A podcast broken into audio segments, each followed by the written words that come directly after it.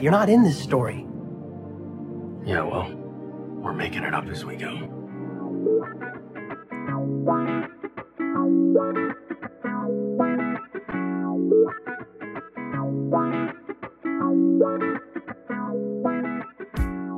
Welcome to Making It Up as We Go, a Destiel fan fiction anthology podcast. I'm your host and reader, Nerdy Nerdenstein, but you can call me Katie. The story is ours now. You can't have it back. Please be warned that this podcast can and will depict explicit sexual content and is not intended for young audiences.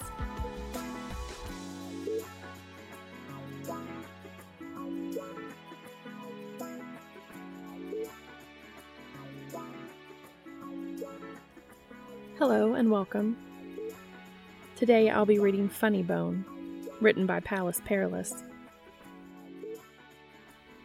It's rated mature, and the pertinent tags for this fic include fluff and crack, crack treated seriously, skeletons, bad pickup lines, alternate universe no angels, alternate universe canon divergence, men of letters bunker, angel vessels, mild gore.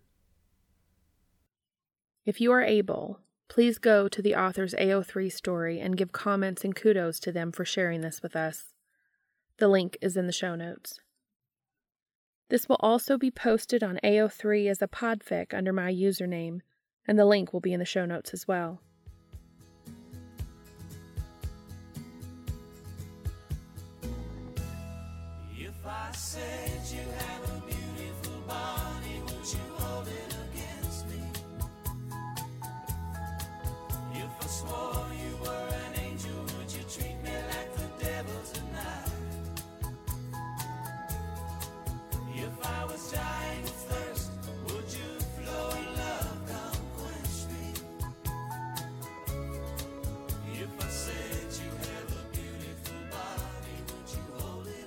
Funny Bone. Written by Pallas Perilous. Read for you by Nerdy Nerdenstein. Summary It wasn't even a particularly creepy skeleton. It was in kind of a just chillin' pose on the floor.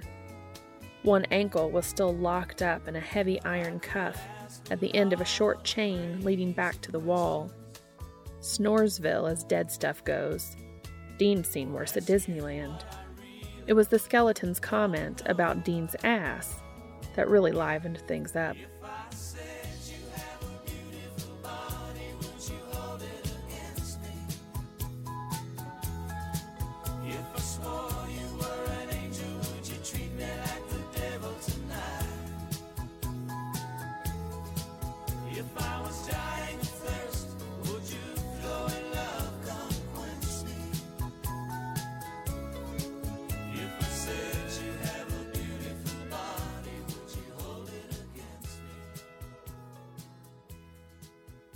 Discovering the bunker in the first place was a hell of a surprise. The whole facility is legitimately batshit. Dead guys of letters knew how to live, and apparently die, all at once. But after plowing through a dozen rooms worth of priceless treasures and crusty booby traps, even Sam was looking kind of full up on shock and awe. We can hit the basement tomorrow, he said. There was a big smudge of dust across his nose and some cobwebs in his hair. Nuh-uh, Dean answered, kicking the door shut with the toe of his boot. If there's shit still kicking down there, we gotta clean it out before it cleans us out. It's that, or we're sleeping in the car. Ugh, Sam said, as if twenty minutes ago he hadn't been losing his mind over a rare book about werewolf hemorrhoids. So discovering that the basement included a no shit actual dungeon felt more like an unanticipated bonus, and stumbling across a skeleton while exploring it barely even registered. Skeletons and dungeons. They go together like rama lama kadinga ding da dong. It wasn't even a particularly creepy skeleton. It was in kind of a just chillin' pose on the floor, inside of a big circle of greasy black ash. It looked a little mildewy in places. One ankle was still locked up in a heavy iron cuff at the end of a short chain leading back to the wall. Snoresville, as dead stuff goes. Dean's seen worse at Disneyland. It was the skeleton's comment about Dean's ass that really livened things up. Well, Dean had said, holstering his gun and wiping his hands on his jeans. We're all clear. Let's head back upstairs and salt the shit out of everything. And then we can pick up some groceries. Do I get to buy a vegetable that doesn't fit in a bun, or are we still in that refractory period?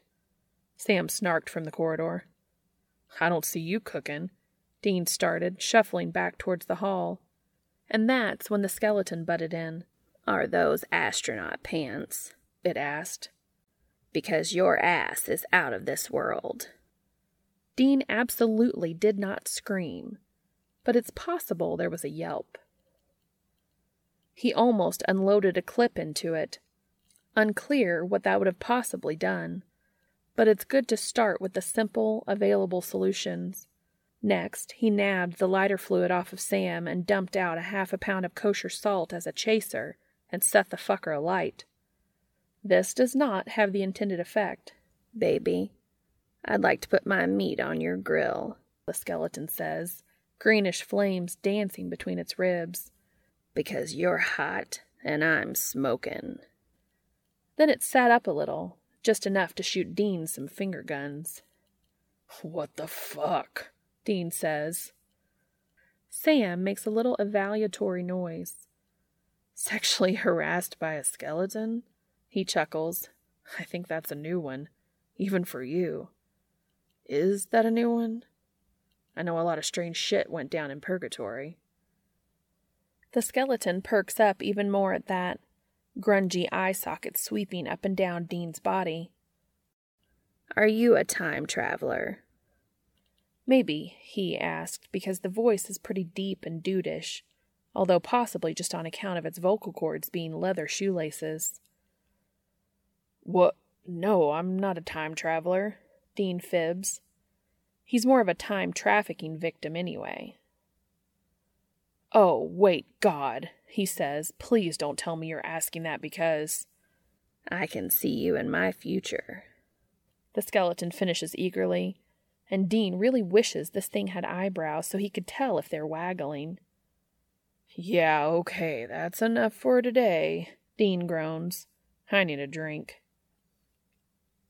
He starts to go back out of the room as a preemptive strike against Bones commenting on how he hates to see Dean leave, but loves to watch him go. Dean's working on stumbling back against Sam's left shoe when the skeleton pipes up one last time, this time with a husky, anxious edge. I realize that purgatory isn't accessible through a simple chronological shift.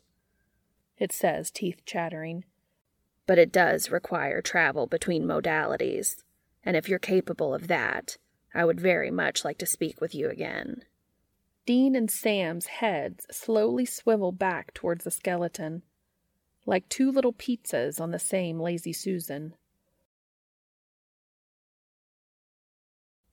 An hour later, they're still in the dungeon, working on dousing the skeleton with every possible anti bad stuff solution they've got just in case he's a vampire skeleton or a ghoul skeleton or a witch skeleton or maybe just a wendigo that's incredibly bad at its job.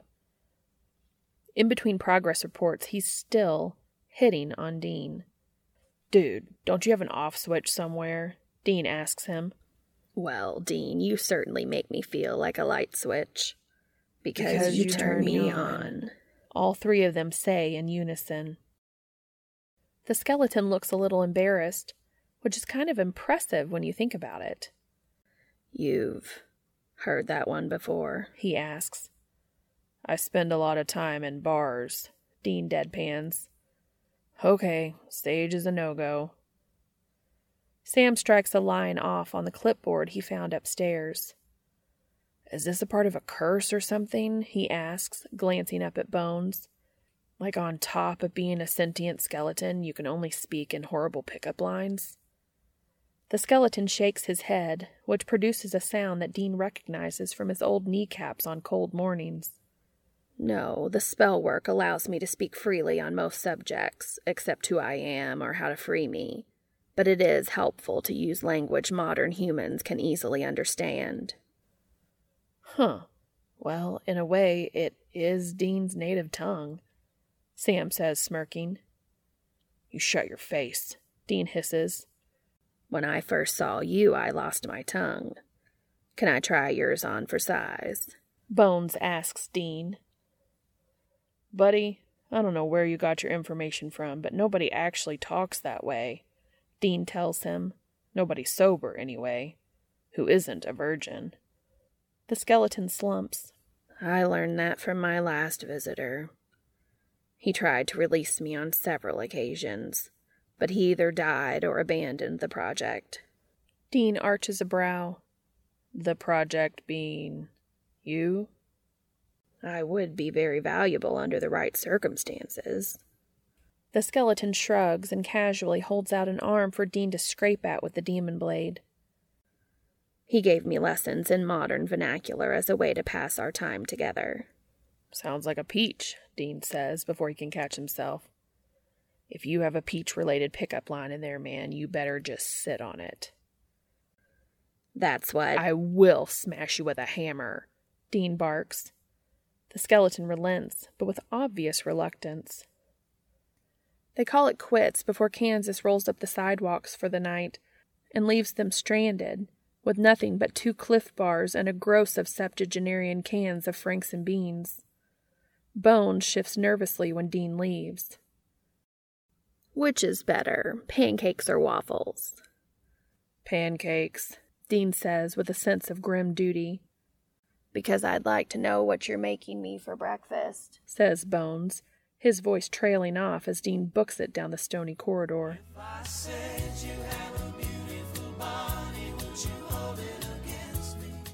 By lunch the next day, bologna sandwiches, so sue him. He'll make something good later. They're pretty sure that Bones doesn't pose any known immediate threat, other than to Dean's sanity, so they switch gears to springing him. Maybe he will be worth something, or maybe he'll crumble into dust and be free, or maybe he'll just stop being chained to the basement wall, in which case he can become their skeleton butler or something. There are weird runes on the ankle cuff, so Sam snaps some quick photos and heads upstairs to feel up the library. This leaves Dean in the basement with Bones, some good old fashioned power tools, and Bones's ex suitor's gross sense of humor. You know, I can understand you just fine when you're talking normally, Dean says. You're just reciting some prehistoric shit that idiots say to girls to get a pity laugh, hoping it leads to a pity fuck. What's a pity fuck? Bones asks, all mildewy innocence. Dean's pretty sure the grunge in his eyeball sockets is a dried eyeball. Pretty much what it says on the tin, my guy, Dean answers, and reaches for the acetylene torch. Enochian, Sam says when Dean surfaces for another sandwich and possibly a beer. He's really disappointed about the torch. Gesundheit, Dean replies around a mouthful of bologna. Like everything else here, the kitchen is pretty schwa, although the inside of the fridge required three exorcisms and half a jug of bleach. Sam paws around the smelly old book in a way that makes Dean feel sorry for the girls Sam dated in high school. The symbols on the cuff, I think they're Enochian. It's a fake celestial language made up by some 16th century con artists. Dean coughs up a bit of Wonder Bread.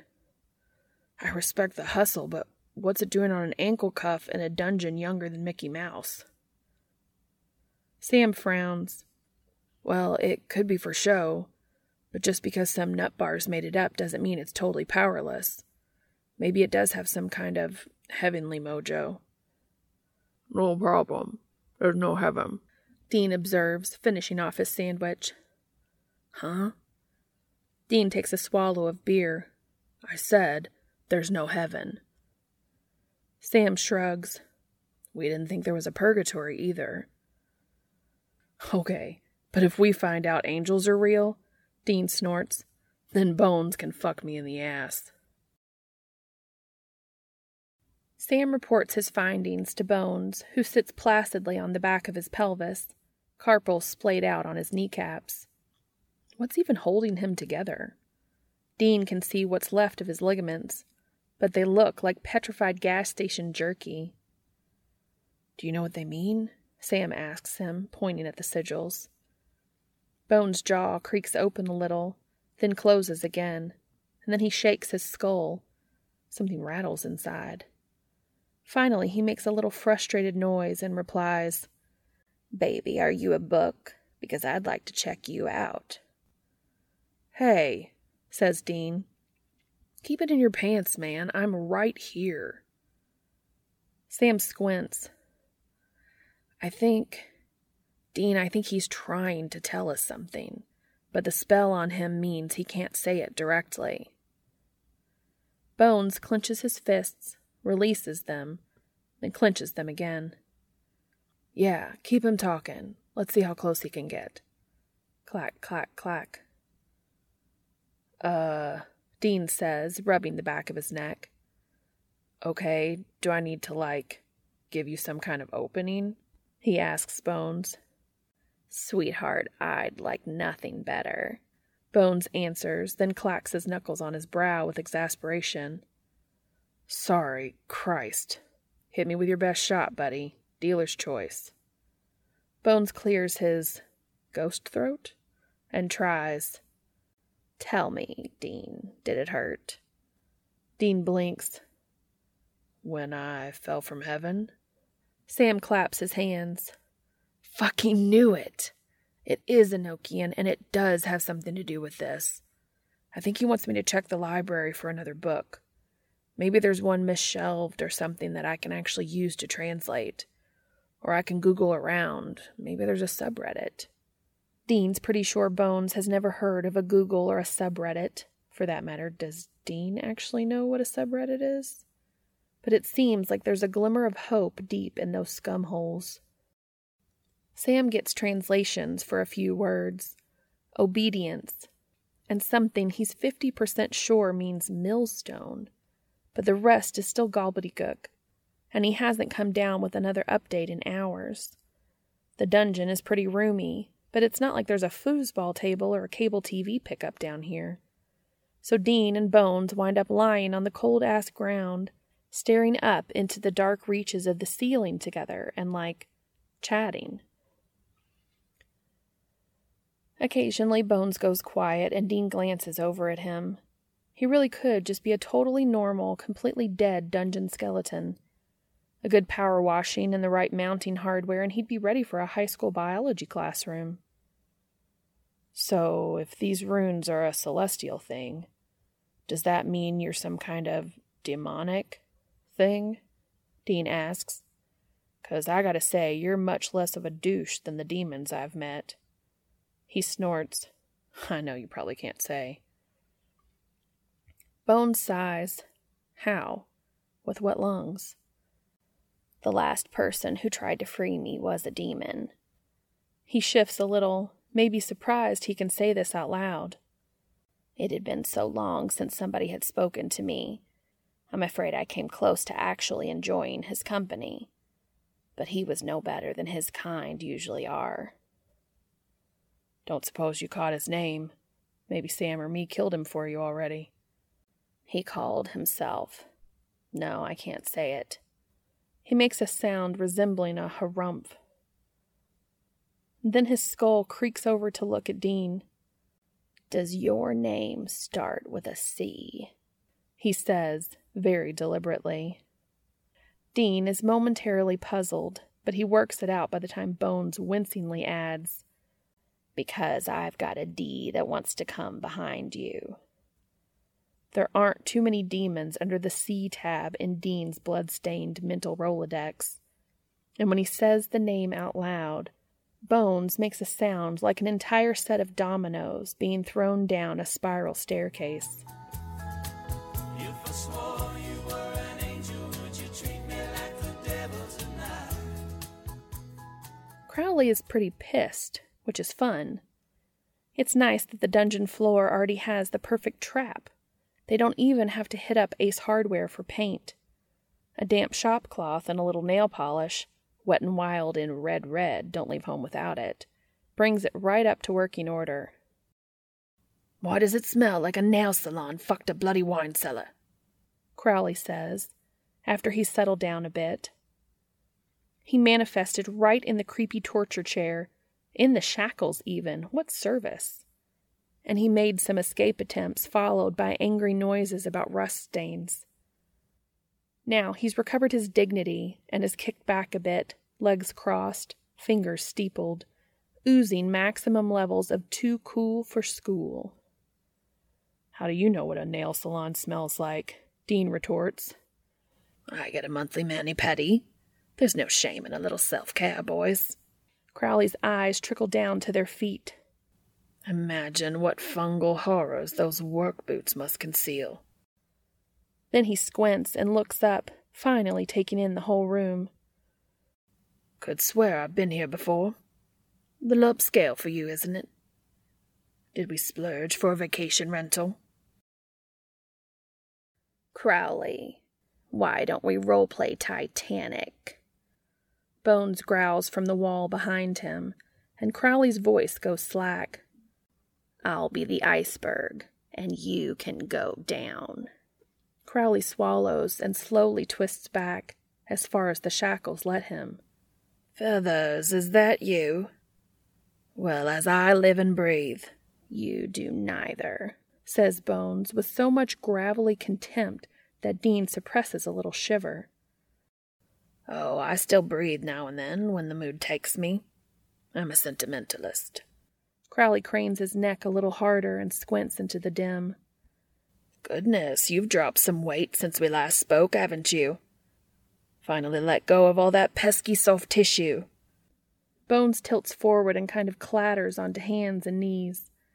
Then Tipsley begins to rise up to standing. Dean's a little concerned he's going to topple right over and they're going to spend the next two hours collecting him in a basket. But when he moves to help out, Bones waves him off. After a couple of false starts, he makes it up onto his feet bones and then shuffles out to the edge of his chain, right under one of the overhead lights. He's still a good couple feet off from Crowley, but Crowley looks like he wouldn't mind a few extra acres. Bones sways a little bit, just enough for Crowley to wince. You didn't come back. I got busy. Sam shifts impatiently. What is he? He snaps, gesturing at Bones. Exceedingly dull, Crowley says. I should have guessed you were friends. Dean uncorks a fresh bottle of holy water. You wouldn't believe me if I told you, Crowley amends quickly. And even if you did, you wouldn't know what to do with them. It'd be like giving nuclear codes to a pair of howler monkeys. Dean puts his thumb over the mouth of the water bottle and holds it over Crowley's head. Try me. Crowley scoffs, rolls his eyes. It doesn't matter what he is, since he's useless as long as he's chained up. And I wouldn't have left him down here if I had a single clue how to smuggle him out. I haven't even been here since the Bay of Pigs. I'd worked a loophole in one of the defense spells here that let me in.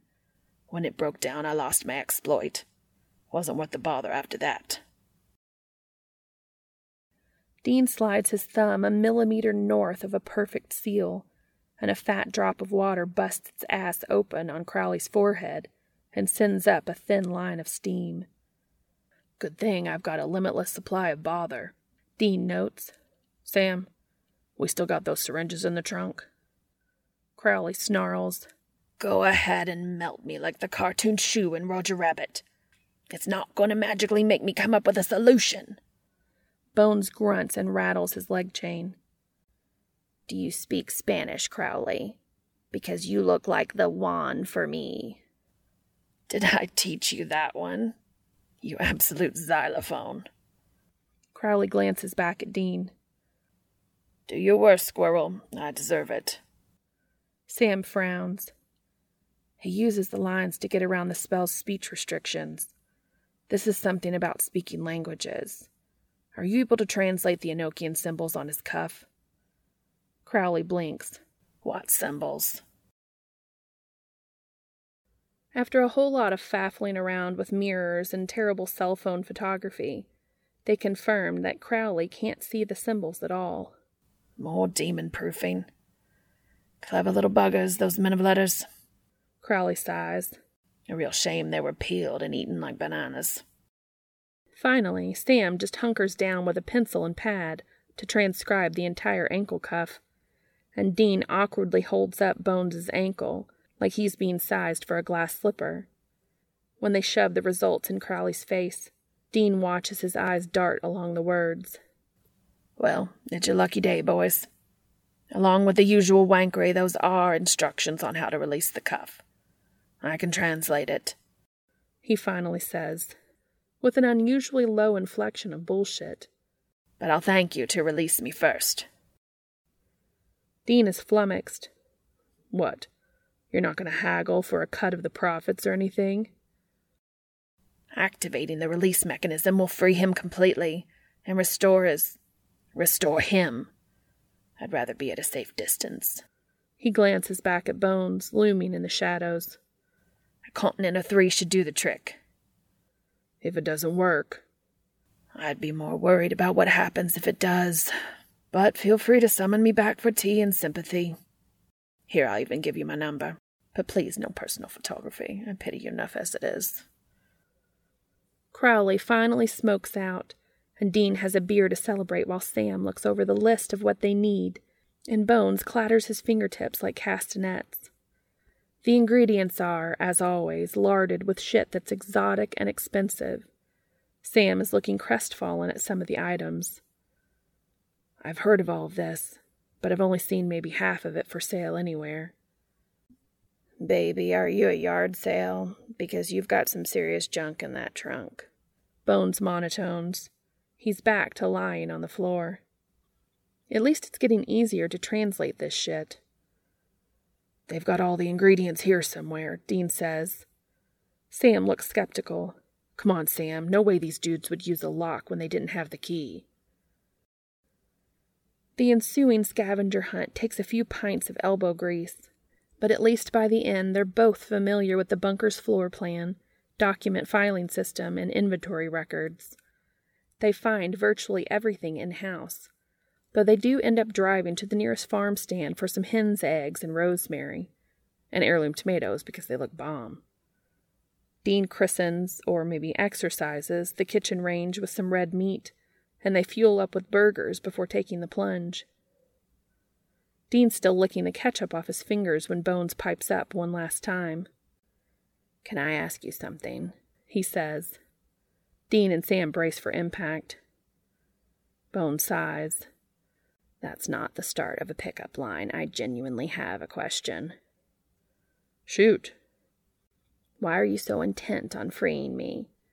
You could have just left me down here. I'm not a threat this way. You only have Crowley's word that you might profit, or suffer, from my release. Sam gives Dean a look. It's the look that says, I sure hope you have an answer because I think this entire thing has been dumb as shit and half as necessary.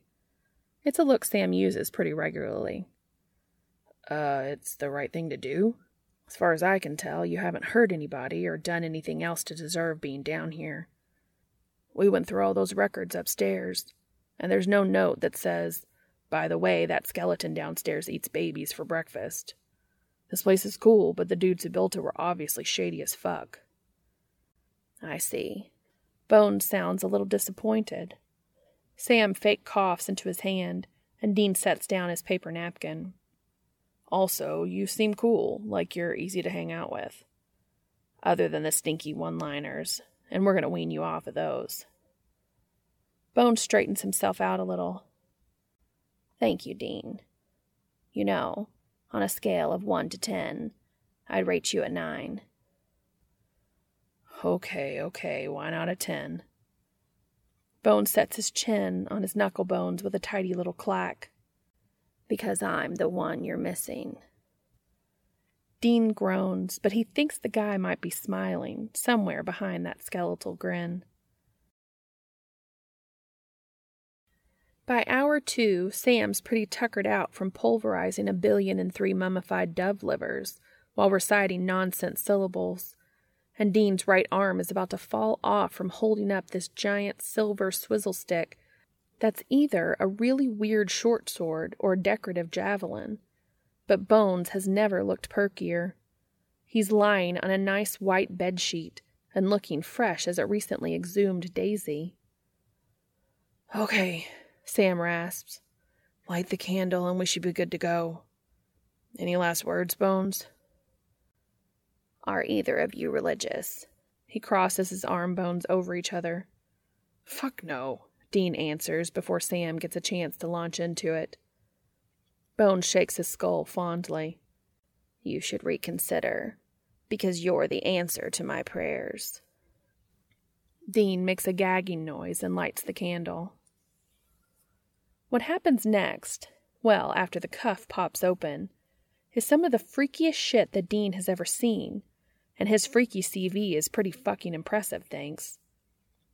Bones tells him to avert their eyes, just in case, but he takes a peek between his fingers anyway, because he's an idiot. For a second, Bones is just lying there, and Dean has a second of real disappointment that maybe he's moved on past the veil or something. But then he starts foaming. It starts out kind of uniform and colorless, but then it really picks up speed and volume and starts to separate into swaths of distinct and horrible colors and textures. He closes his eyes again for a second to give his stomach a chance to reboot. And when he looks again, the foam is gone, and instead there's a whole lot of angry jelly trying to form into organs. Just as the jelly is really getting its shit together and looking more like lungs and intestines and stuff, the heart jelly pulses once and sends out a fistful of big squishy vines. Veins? And a fat white worm of nerve scrambles down the spinal column and starts putting out franchises. This is followed by some disturbingly tasty looking red sheets of muscle that swiftly sheathe all over the whole scene. And then the muscle starts sweating out fat and cartilage, and this is the point where Dean decides that looking away is actually definitely 100% for the best. Even then, the sounds are tough to handle. It's kind of wild. He's seen people taken apart, but watching one get put back together is somehow gnarlier. Well, if this guy is even a person. It's a human skeleton, sure, but God knows even Mickey Rourke has one under there. Finally, everything seems to have quieted down. How are you doing over there, Bones? Dean asks and dares to take a peek. Bones is crouched down in front of them, fists balled up in the bed sheets. It's a relief that the bed sheets didn't get accidentally sucked into the muscle layer or something, like one of those surgeons who leaves a sponge behind. Dean sees white guy skin and some dark, messy hair, and gets the gist of a decent build. The face slowly cranes upwards, and Dean is really truly ready for anything here tusks, fangs, Klingon forehead ridges, gingivitis. Instead, he gets a face full of hot math teacher. Bones's eyes are still closed, but he's frowning like he's mentally reviewing his strategy to explain the quadratic equation to a room full of horny teens. He slowly rises to standing. Yikes, naked. Dean is a moderately bad man, so he glances, but just long enough to register nice uncurling slowly and carefully.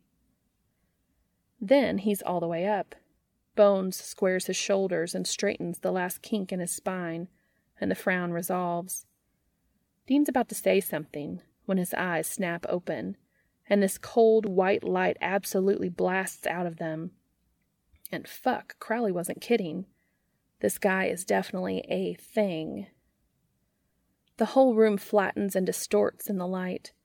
Shadows race up the walls like they're looking for a way out, then snap together into the shape of enormous ragged wings, stretching thirty feet higher than the actual ceiling clearance. Then the light dies down, the wings fade into regular grade shadows.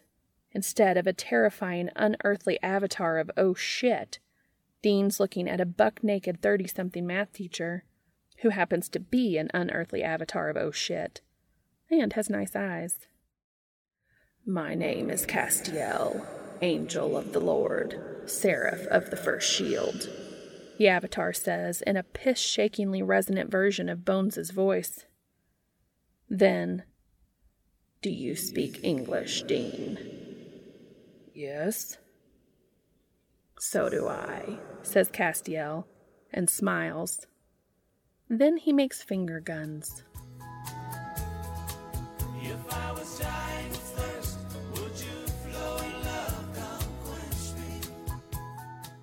Castiel sticks around for a grand total of five minutes before he's suddenly gone again, because angels are A, real, and they can B, teleport, at C, any moment because D, fuck you.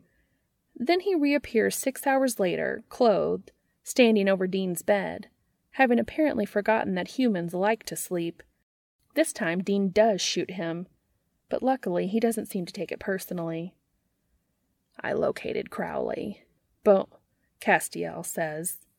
The silver sword javelin thing is sitting on the kitchen counter in front of him. Apparently, it's an angel blade, and it lives in Castiel's coat sleeve and can vaporize demons. It doesn't look like it has any Crowley on it, but maybe it's self cleaning. Did you kill him? Dean asks, now that he's semi coherent and wrapped around a cup of coffee in the kitchen. Not this time, Cass answers. He did help after all. Sure, says Dean. You don't need to let me fuck you in the ass either, Castiel says, and Dean honks some coffee up the back of his nose. Oh, he gasps. Okay, cool, thanks. Didn't realize you could hear that convo all the way down there. Angels have excellent hearing. Mine wasn't impacted by the spell.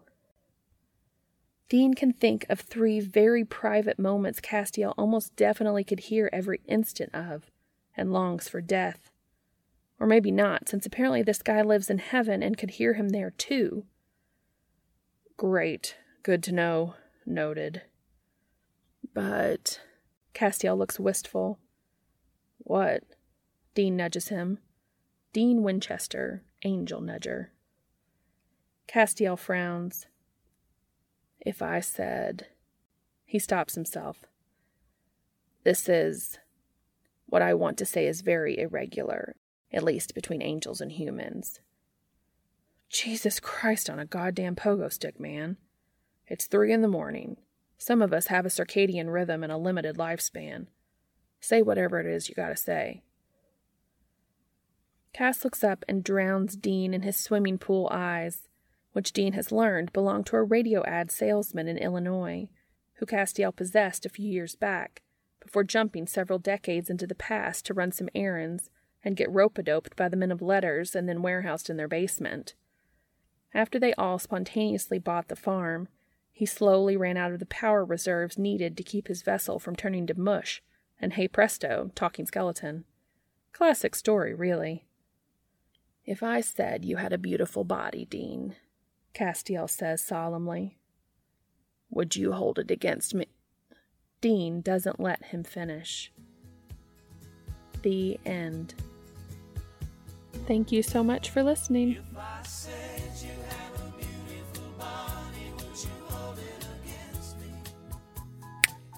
Skeletons and dungeons. They go together like Ramalama. Lama kadinga. Ramalama kadinga da ding da dong. Ramalama lama kadinga da ding da dong. They go together like Ramalama. no. They go together like Ramalama.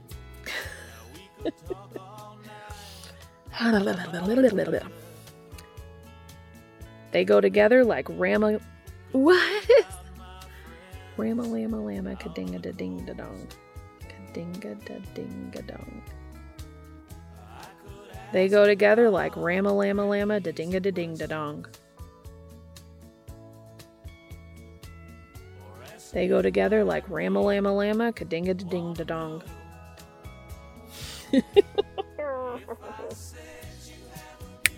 but the rest is still gobbledygook. I say this word all the time gobbledygook. Gobbledygook? but the rest is still gobbledygook. but the rest is still gobbledygook. the rest is still gobbledygook. gobbledygook. Gobbledygook. And he made some escape attempts, followed by angry noises about rust stains. Rust stains. We went through all those records upstairs, and there's no note that says, by the way, that skeleton downstairs eats breakfast. We went through all those records upstairs.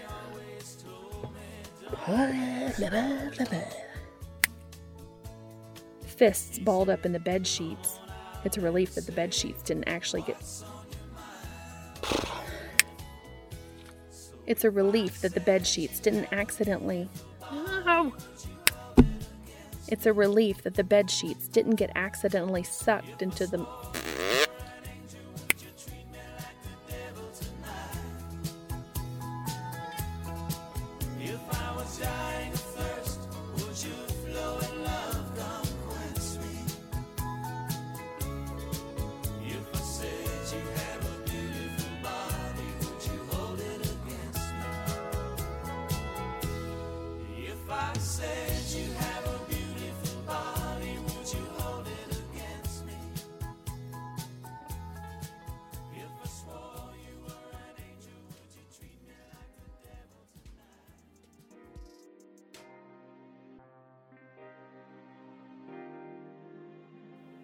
Thank you so much for your support.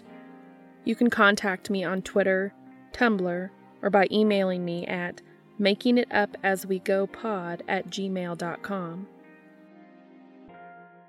As always, thank you so much for listening.